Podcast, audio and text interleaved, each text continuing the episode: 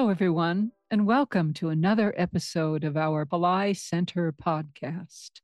So many people seem to struggle with money. Today, Dr. Pillai will talk about how to end the everyday battle with money. Let's listen now to his message. The everyday battle with bad money, the Buddha called it, it is dukkha. Dukkha means suffering. The remedy that he found out was really a great remedy, but not very practical. And he said that get beyond the mind and the thought forms and then get into nirvana. And once you get into nirvana, then it's no more a battle. It's no longer a battle. Then you have transcended every obstacle so that the mind keeps creating for us. So it's a great one, but I wouldn't say that he found something. It is a matter of getting rid of all the tattvas like Maya, Karma, Ego, and the Pancha Kanchukas, and the Purusha, and Prakriti. In Indian philosophy, it's not just philosophical speculation, it is science. This is science of the mind. So you can get rid of all the restrictions imposed by Maya. Maya compresses everything and then misrepresents uh, reality and then also undermines uh, our own nature to be sovereign. So I don't want to complicate it with uh, a lingo that's not very profitable for practical purposes. So the battle of the bad money continues on a daily basis. The remedies that I would suggest is that you might want to look at the Buddha model, and which most of the gurus will put it something like, you know, stay in the moment or it is your response. You know, this you see all the time people are talking about it is your response.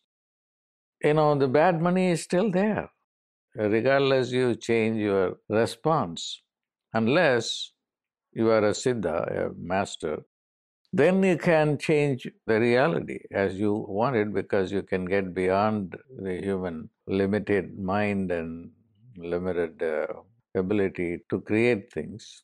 Yeah, with the humans can't do that because they are all limited. They, are, they don't have the siddhi powers, the miraculous powers. They are there, and, they, and everybody can acquire them.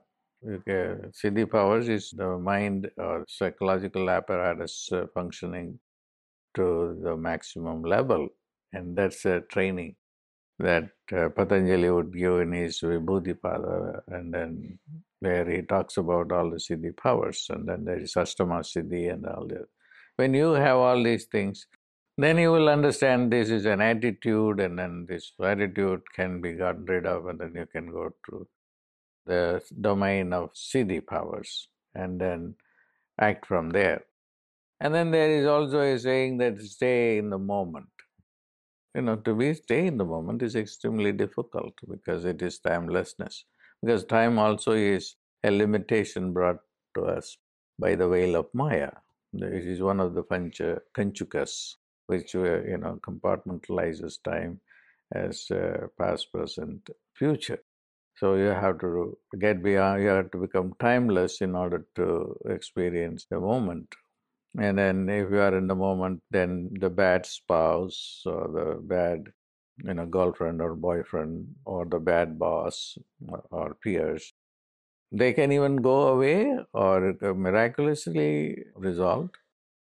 So, for ordinary human beings who are just caught up in this mind body limitation, so, what's the way out? The way out now, I've been talking about the mantras. The mantras were created for that purpose.